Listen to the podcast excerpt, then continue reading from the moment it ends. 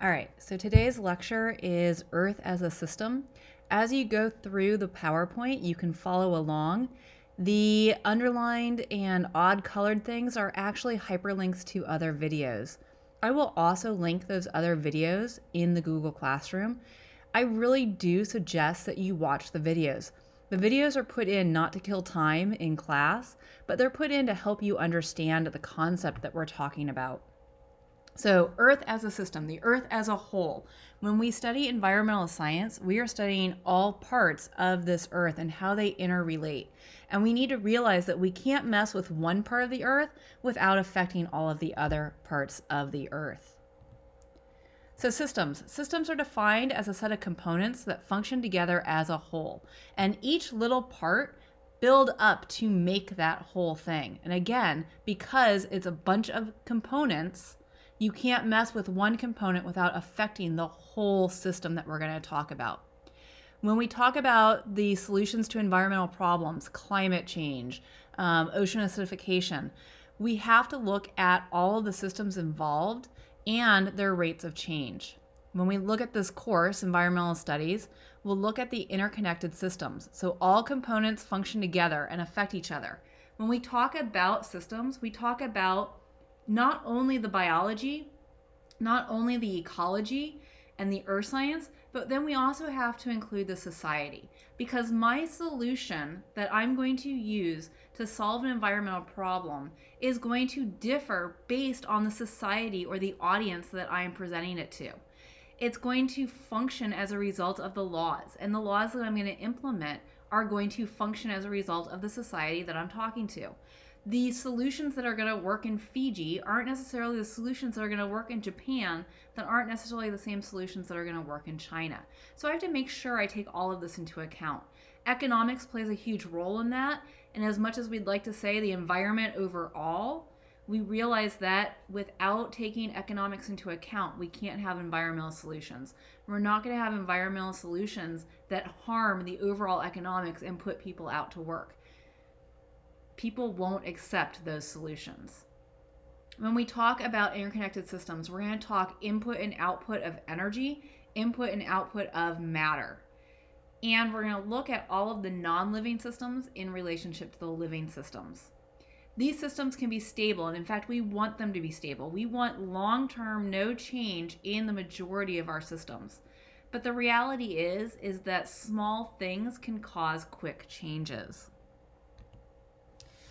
You are going to be asked throughout the course to draw environmental system diagrams. And this is just looking at the inputs and the outputs what's coming into the system, what's going out of the system, what's moving between what we call our storages, where things reside for long periods of time. And as it moves, does it change? So when you draw a system diagram, a box is going to be a store. So an ocean stores the water. The atmosphere is a store of water. And then we're going to have arrows that represent flows in or out of that system. So when we talk about a flow from the store of the atmosphere of water into the store that is the ocean, that arrow is going to be represented by precipitation or rain. Um, as it's going from the ocean to the atmosphere, that's evaporation. That would be another arrow. Obviously, the direction of the arrow shows whether something's coming in. So that precipitation is an output of the atmosphere and an input into the um, oceans. The boundaries between are just lines. And then we have processes. A process can either transfer, which means it moves from one to the next in the same state, or a transformation, where it changes state. So as water evaporates, that's a transformation because it goes from a liquid water into a gas form of water just like precipitation is going to be a transformation because it's going from atmospheric liquid gas into the liquid form that's in the ocean. Other examples are cellular respiration or photosynthesis, as we talk about oxygen and carbon dioxide. Diffusion is going to be a transfer of materials. So, as we move things, if it's just moving and it's staying in the same form, it's a transfer if it's changing, if what it looks like when it gets to where it's going is different than where what it looked like when it first came out, that is a transformation. And this slide just basically talks about what I just talked about. Um, movement of material in non living processes, water in a stream is a transfer, ocean currents is a transfer of energy. Um, we could have the transfer of energy by eating something. So if I had steak, that would be a transfer of information of um, energy. Transformation again, matter to matter, glucose or sugar transformed into a longer storage molecule of starch. Energy to energy, light turning into heat. Matter to energy, burning of the fossil fuel. So you take something like cow dung and you burn it, and it gives off heat. That's a form of energy or matter or energy to matter, which is photosynthesis, or matter to energy, which would be cellular respiration. Our um, systems can either be an open system or a closed system. An open system, matter and energy are constantly exchanging with other systems or with their surroundings. So the ocean is an open system of energy on the earth. So it's picking up energy from the wind, it's turning into energy of the waves. Most of Earth's systems are open systems. A closed system is unusual. We don't see a lot of them, but no matter or energy can be exchanged. And so it's a bubble. And you don't have anything coming in, you don't have anything going out. We tried to do this in Biosphere 2 in the Arizona desert. Um, spoiler, very failed experiment. And I want you guys to watch this Biosphere 2 video that's linked on this slide because it talks about why it didn't work as a closed system you guys are going to be asked to make your own little closed system, which is going to be the ecosystems in a jar. And at that point, it's mostly closed. Can anyone think of the one thing that's going to transfer through that jar? Okay, it's going to be energy. So you're going to have energy from the sun that's going to go through that glass and hit your plant and turn into energy in the food web. So it's a mostly closed system, but not an entirely closed system. Your systems can be in two different states. They can be in equilibrium, and I think I mentioned that's the state we want things in. We want things to remain steady, consistent, reliable, or they can be dynamic. Um, the Missouri River Basin in this slide is an example of a dynamic system state. Um, it changes. So when you have a really wet year, that river gets wider and in dry years that river gets narrow. So that's an example of a system that is kind of dynamic from one year, one season to the next, it's going to change. We have the tendency of our system states when they're in equilibrium to return to its original format, its original state. And we want it to do that. That's high resilience. If we could have an a disturbance in the environment and it goes back to its steady state, goes back to what it originally was, that's awesome. That's high resilience. It means that you can have these little hiccups, a little bitty forest fire, and it goes back to what it was. It's in steady state. So you have a continuous input and output of energy and matter. We call it a climax community. A climax community means I go out today to the forest and I write down everything I see and I go back in 10 years and I write down everything I see. And I go back in 20 years and I write down everything I see. And my notebook will have all of the same plants and animals. So it's a climax community. It's already hit what it's going to be and it stays that way. This is often controlled by negative feedback, and we'll get to negative and positive feedback here in a minute. Static equilibrium, no change over time. Realize that most non living things fall into static equilibrium. And then unstable equilibrium, that's kind of the state we're living in right now, where we have to find, and I'm sure you've heard this term a lot, the new normal. So we've had this massive disturbance, and we're going to come back not to what it was, but we're going to find a new normal that hopefully will become the set point. There is a video here um, on system feedbacks. I'd love you guys to watch it. Again, the videos help reinforce what I'm talking about. Realize that most natural systems are in steady state and can respond to inputs and outputs using feedback. And there are two types of feedback. The one that you are probably most familiar with, the one that is most common, is a negative feedback. So essentially, the system responds to change by returning it to its original state. So an increase in output leads to a decrease in output later. What does that all mean? Think about your air conditioner at your house. So mom sets the air conditioner at your house to 70 degrees and you've got a thermostat on the wall. And that thermostat all of a sudden reads 75 degrees. What's going to happen? the air conditioner kicks on, and the result of the air conditioner kicking on is that it lowers the temperature in the house to 70 degrees.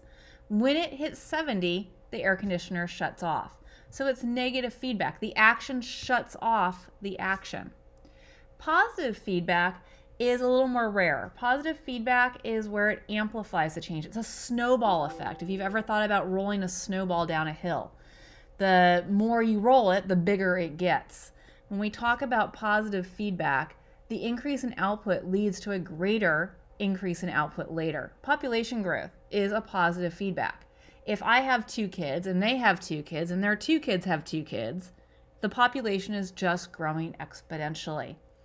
Um, another example of positive feedback is something called albedo. Albedo is where you have the reflection of light off of a surface. And so when we think about Antarctica and it's all white, and so the heat of the sun is reflecting right off that surface, so the surface is never warming up, so therefore you can have more ice. Well, that ice is white, which then increases albedo, which then increases the effect, which allows for more ice. And it's a constantly building thing. Um, if you look at this picture up here, the climate warms, and so we buy more air conditioning, which releases more carbon dioxide, which causes the climate to warm, which then causes us to buy more air conditioning, which releases more carbon dioxide, which causes the climate to warm. Is that positive or negative feedback? The answer is that is positive feedback. It's building, right? So our action of buying more air conditioning releases more carbon dioxide, which causes the plant to get warmer, which means more houses need air conditioning. So we're in positive feedback at that state.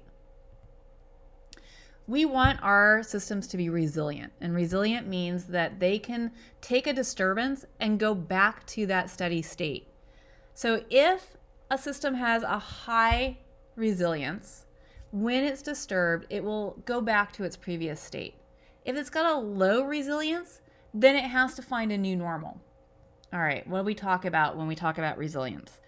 If I'm trying to find a good example here, my brain's not working. It's summer.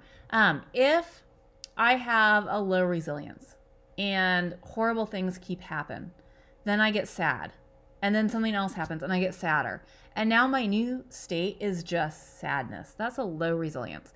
If I have a high resilience and something bad happens, then I can like be sad for a moment and then I shake it off and I'm my normal happy self again. So we want all of our systems, we want you guys to have high resilience. So what affects resilience?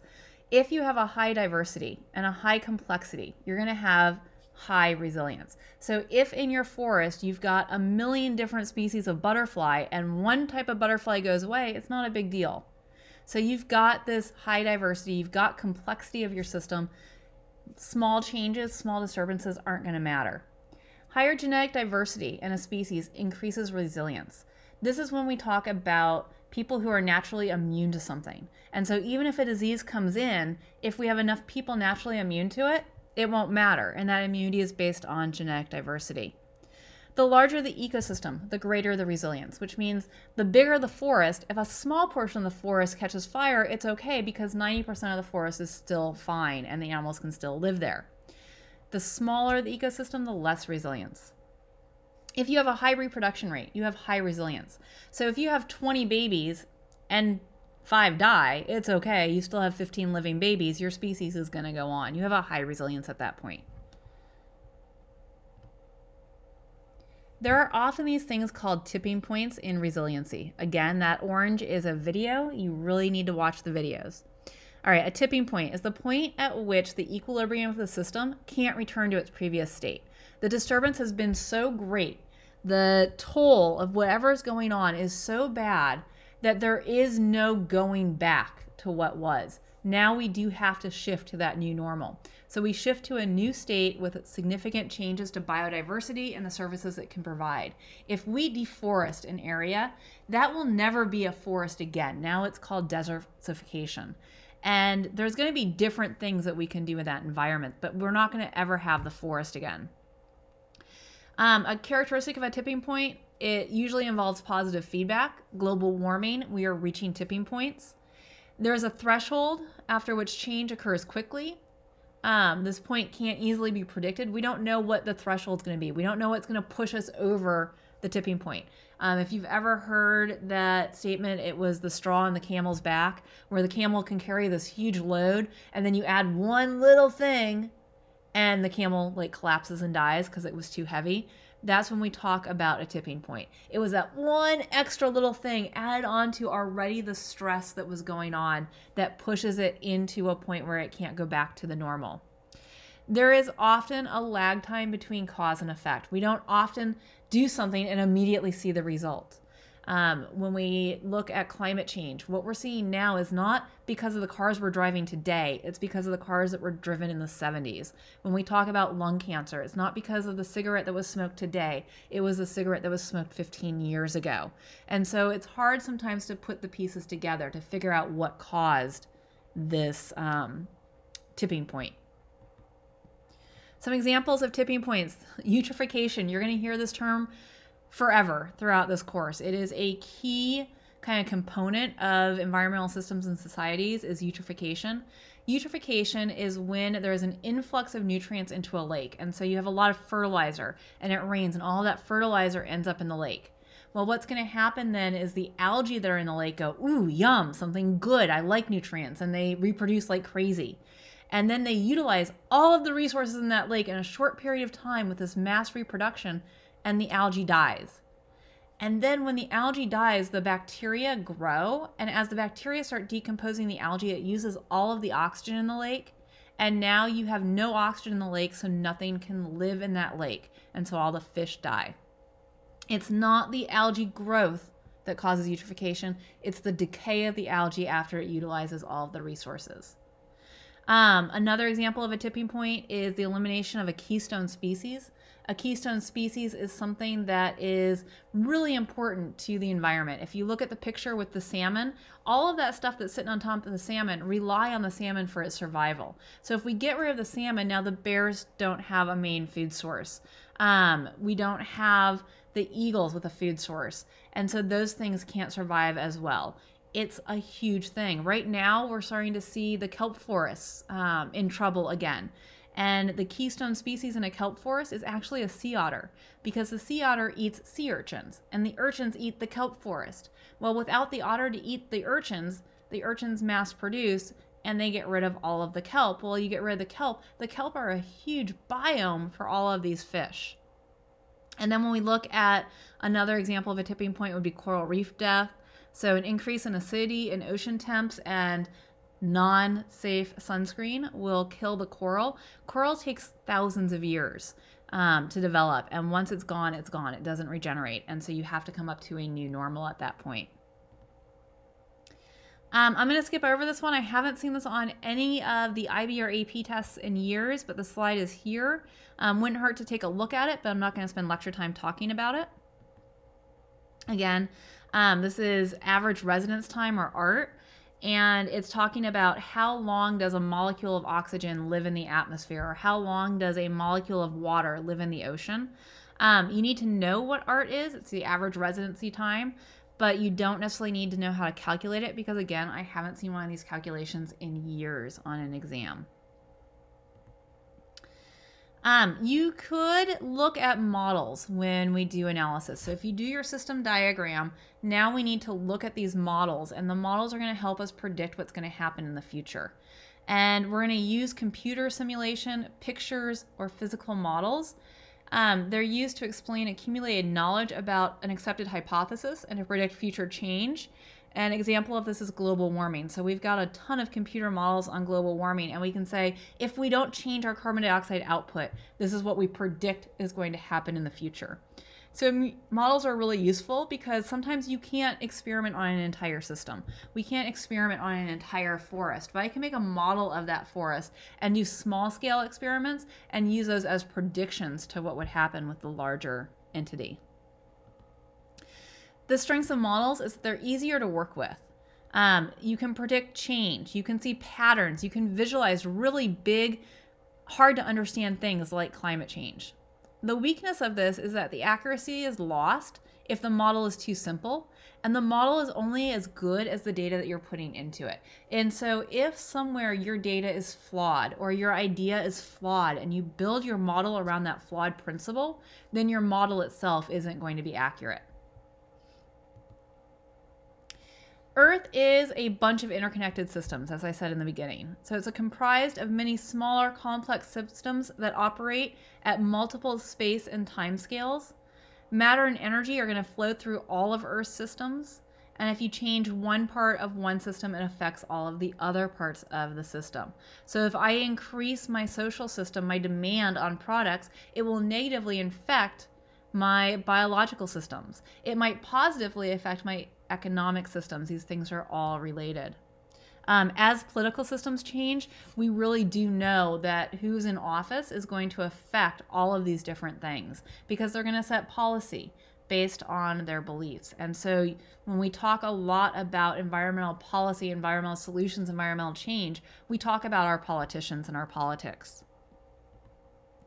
Last thing I want to talk about here is this Gaia. It's a model of Earth proposed in 1979 by James Lovelock.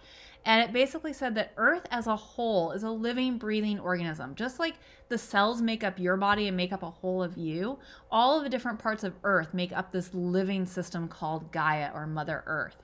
And when you view it that way, you can see how if you cut off your arm, that affects the rest of your body, right? So if you were to cut down a forest, it would affect the rest of the earth. Um, the biosphere keeps composition of the atmosphere in check through negative feedback, and the atmosphere regulates the earth as if it were an organ. Okay, and that's it. Um, we'll talk about what it means to be a hummingbird later.